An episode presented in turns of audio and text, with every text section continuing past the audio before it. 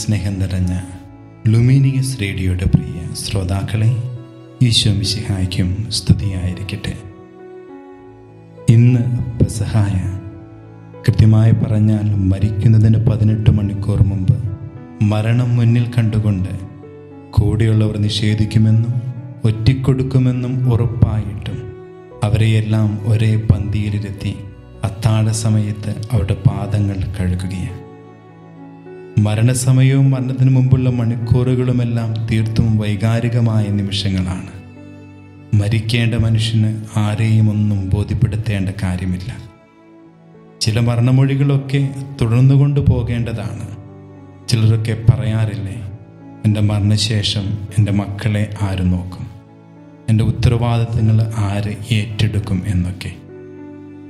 മരിക്കാൻ പോകുന്നവൻ ആഗ്രഹിക്കുന്നത് ഇത് തുടർന്നു കൊണ്ടുപോകേണ്ട ചില കാര്യങ്ങൾ ആണ് എന്നുള്ളതാണ്.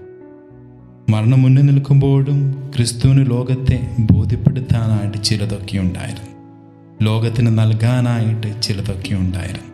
അതാണ് മരിക്കാൻ നേരത്തൊരു മാതൃക മാനവരാശിക്ക് കാട്ടിത്തന്നത്. പരസ്പരം പാദങ്ങൾ കഴുകുവിനെന്ന് ഓർക്കാനായിട്ട് വിശുദ്ധ കുർബാനയും കൂടെ സ്ഥാപിച്ചു നമ്മളുള്ള സ്നേഹത്തെ പ്രതി അതിനോട് ചേർന്ന് പൗരോഹിത്യവും അതാണ് പെസഹ. യഹൂദ പാരമ്പര്യമനുസരിച്ച് പാദം കഴുകുന്നവര് തീർത്തും നിസാരക്കാരായ വ്യക്തികളായിരുന്നു. വിജാതീയരായ അടിമകളോ അവരില്ലെങ്കിൽ യഹൂദരായ അടിമകളോ അല്ലെങ്കിൽ ഏറ്റവും നിസാരക്കാർ ആയവരായിരുന്നു ഈ പാദം കഴുകുന്ന പ്രവൃത്തി ചെയ്തുകൊണ്ടിരുന്നത്. എന്തുകൊണ്ടാണ് ക്രിസ്തു ഈ മാതൃക ഈ അവസാന അത്താഴ സമയത്ത് ശിഷ്യന്മാർക്ക് കാണിച്ചു കൊടുത്തത് എന്നതിന്റെ പിന്നിൽ.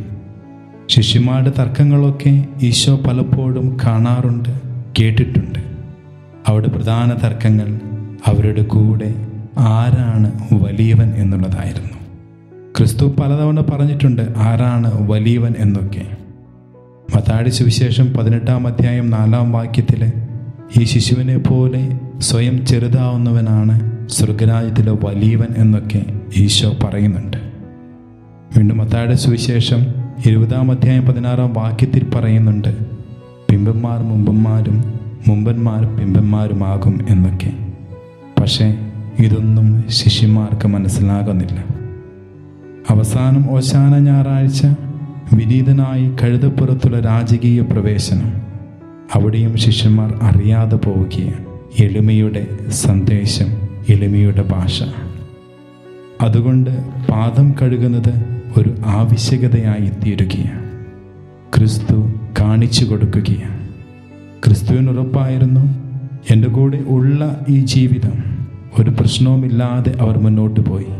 പക്ഷേ എനിക്ക് ശേഷം അവർ ജീവിക്കേണ്ടത് പരസ്പരം പാദം കഴുകിയാണ് എന്ന്. ക്രിസ്തു അവർക്ക് കാണിച്ചു കൊടുക്കുകയാണ്. പ്രിയപ്പെട്ടവരെ ഇന്നിന്റെയും ആവശ്യകതയാണ് ഈ പാദം കഴുകുന്ന ഈ ആത്മീയത. പലപ്പോഴും ഈ പാദം കഴുകുവാനായിട്ട് നാം ഇറങ്ങിച്ചെല്ലാത്തത് കൊണ്ടാണ് അല്ലെങ്കിൽ പാദം കഴുകുന്ന ആത്മീയത നമുക്ക് പലപ്പോഴും നഷ്ടപ്പെടുമ്പോഴാണ് സഭയുടെ ഉള്ളിലും പുറത്തുമുള്ള പ്രശ്നങ്ങളൊക്കെ എന്ന് എനിക്ക് തോന്നുകയാണ്. ആകാശപ്പറയുടെ സ്ഥാപകനായ കുറ്റിക്കലച്ചൻ ചെയ്യുന്ന ഒരു കാര്യമുണ്ട്. തെരുവിൽ നിന്ന് ഒരു മകൻ വരുമ്പോൾ ആ മകന്റെ പാദത്തിൽ ചുംബിക്കുമായിരുന്നു തെരുവിൽ നിന്നൊരു മകൻ വരുമ്പോൾ അദ്ദേഹത്തിന് അത്ര വൃത്തിയൊന്നും കാണുകയില്ല. മണമൊക്കെ ഉണ്ടാകും. എങ്കിലും അദ്ദേഹത്തെ കെട്ടിപ്പിടിച്ച് പാദത്തിൽ ചുംബിക്കുമായിരുന്നു എന്നാണ് പറയുക. പ്രിയപ്പെട്ടവരെ കുട്ടികളജൻ ചിന്തിച്ച ചിന്ത ഇതാണ്. എനിക്ക് എതിരെ നിൽക്കുന്ന തെരുവിൽ നിന്ന് വന്ന വൃത്തിയില്ലാത്ത മണക്കുന്ന ആ മകൻ എന്നെക്കാളും വലിയവനാണെന്നുള്ള ഒരു ആത്മീയത. പ്രിയപ്പെട്ടവരെ ഈ ആത്മീയതയിലേക്കല്ലേ ഞാൻ വളരേണ്ടത്? ഈ ആത്മീയതയിലേക്കല്ലേ സഭ വളരേണ്ടത്? ഇടവക സമൂഹങ്ങൾ വളരേണ്ടത്? സഭാ പ്രസ്ഥാനങ്ങൾ വളരേണ്ടത്? ക്രൈസ്തവ കുടുംബങ്ങൾ വളരേണ്ടത്? ഇടവക കൂട്ടായ്മകൾ വളരേണ്ടത്? അതുകൊണ്ട് പെസഹായുടെ ആദ്യ സന്ദേശം പാദം കഴുകുന്ന ആത്മീയതയിലേക്ക് നാം എല്ലാവരും തിരിച്ചു പോകേണ്ടിയിരിക്കുന്നു. ഈ പ്രസഹാദിനത്തിലെ രണ്ടാമത്തെ ചിന്ത വിശുദ്ധ കുർബാനയെ സ്ഥാപിച്ചതിനെക്കുറിച്ചുള്ള ചിന്തയാണ്. പഴയ നിയമ പെസഹായുടെ ബാക്ക്ഗ്രൗണ്ടിൽ നിന്നും ക്രിസ്തു വിശുദ്ധ കുർബാന സ്ഥാപിക്കുകയാണ്. അപ്പമെടുത്തിട്ട് പറഞ്ഞു ഇതിന്റെ ശരീരമാകുന്നു. പാനപാത്രം എടുത്തിട്ട് പറഞ്ഞു ഇതിന്റെ രക്തമാകുന്നുവെന്ന്. ക്രിസ്തു പറഞ്ഞു വയ്ക്കുന്ന നാളെ നടക്കുവാൻ പോകുന്ന കുരിശുമരണത്തെക്കുറിച്ചാണ്. ആ കുരിശുമരണത്തിൽ എന്റെ ശരീരം കുത്തി കീറുമ്പോൾ അത് ഞാൻ നിങ്ങൾക്ക് നൽകുകയാണ്.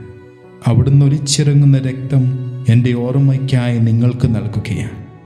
അത് നിങ്ങൾ ഓർക്കേണ്ടത് അപ്പത്തിന്റെയും വീഞ്ഞിന്റെയും രൂപത്തിലാണെന്ന് അടയാളങ്ങളിലൂടെ നിങ്ങൾ ഓർക്കണമെന്ന് പറഞ്ഞു വെച്ചുകൊണ്ട് വിശുദ്ധ കുർബാന സ്ഥാപിക്കുകയാണ്. പ്രിയപ്പെട്ടവരെ ശരീരം ഏറ്റവും അവസാനത്തെ സമ്മാനമാണ്. ബോബി ജോസ് കട്ടിക്കാട് അച്ഛൻ പറയുന്നത് ഇതിന്റെ ശരീരമാകുന്നു എന്ന് പറയുന്ന ക്രിസ്തു മൊഴിക്ക് ഈ കാലഘട്ടത്തിൽ വലിയ പ്രസക്തിയുണ്ടെന്ന് പറയുകയാണ്. കാരണം എന്താണ്? ശരീരത്തിൽ തുടങ്ങുകയും ശരീരത്തിൽ തട്ടി വീഴുകയും ശരീരത്തിൽ അവസാനിക്കുകയും ചെയ്യുന്ന അല്പ ചങ്ങാത്തത്തിനും അല്പബന്ധങ്ങളും നടക്കുന്ന ഈ വർത്തമാന കാലഘട്ടത്തിൽ ഈ ക്രിസ്തു മൊഴിക്ക് വളരെ പ്രാധാന്യമുണ്ട്. കാരണം നമ്മളോടുള്ള സ്നേഹത്തെ പ്രതി ജീവിത അവസാനം വരെ ഓർത്തിരിക്കുവാനായിട്ട് സ്നേഹത്തോടുകൂടെ സ്ഥാപിച്ചതാണ് വിശുദ്ധ കുർബാൻ വിശുദ്ധ ക്രിസോസ്തം പറയുന്നത് ഈ തിരുശരീരവും തിരുരക്തവും തന്നെയാണ് പരിശുദ്ധ അമ്മയുടെ ഉദരത്തിൽ പരിശുദ്ധ അമ്മ വഹിച്ചുകൊണ്ട് ഈജിപ്തിലേക്ക് പോയത്. പക്ഷെ ഒരു വ്യത്യാസം മാത്രമേ ഉള്ളൂ. ഈശോയെ ജീവിച്ചിരിക്കുമ്പോൾ നമുക്ക് തൊടാനായും കാണാനായും സാധിക്കുമായിരുന്നു മനുഷ്യപുത്രന്റെ രൂപത്തിൽ. പക്ഷേ ഇന്ന് നമ്മോടുകൂടെ ചെറുതായി നമ്മളോടുകൂടെ ആയിരിക്കുകയാണ്. അവന്റെ ജീവിതത്തിന്റെ ഭാഗമാകുവാന് നമ്മുടെ ജീവിതത്തിന്റെ ഭാഗമാകുവാനല്ല. നമ്മളെ ക്ഷണിക്കുകയാണ് ഓരോ വിശുദ്ധ കുർബാനയ്ക്കും അവരുടെ ജീവിതത്തിന്റെ ഭാഗമാകുവാനായിട്ട്.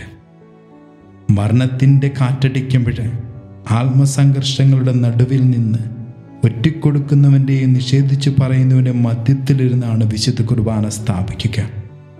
ഒരേ ഒരു കാര്യത്തിനു വേണ്ടി മാത്രം എന്നെന്നും ഓർക്കാനും നമ്മോടുള്ള സ്നേഹത്തെ പ്രതി നമ്മെ നിത്യജീവനിലേക്ക് നയിക്കുവാനും. അതുകൊണ്ട് പ്രിയപ്പെട്ടവരെ വിശുദ്ധ കുർബാന ഒരു അനുഷ്ഠാനമായി കാണേണ്ടതെന്നല്ല. ഇതിന്റെ പിന്നിൽ ക്രിസ്തുവിന്റെ സഹനവും വേദനയുമുണ്ട് എന്നുള്ള കാര്യം മറക്കാതിരിക്കുക. ഇന്നത്തെ അവസാനത്തെ ചിന്ത പുരോഹിതരെക്കുറിച്ച്.